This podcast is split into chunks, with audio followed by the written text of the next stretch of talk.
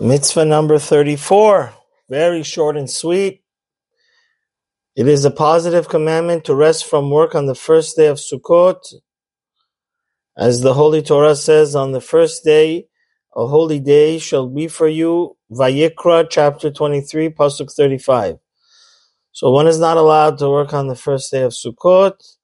The law of what's considered work is as the first day of similar to the first day of Passover, which is Mitzvah number twenty-five. It applies in every place and at every time for both men and women. It's important to note the Maharal says, why does the Jewish holidays of Sukkot and Pesach last for seven days?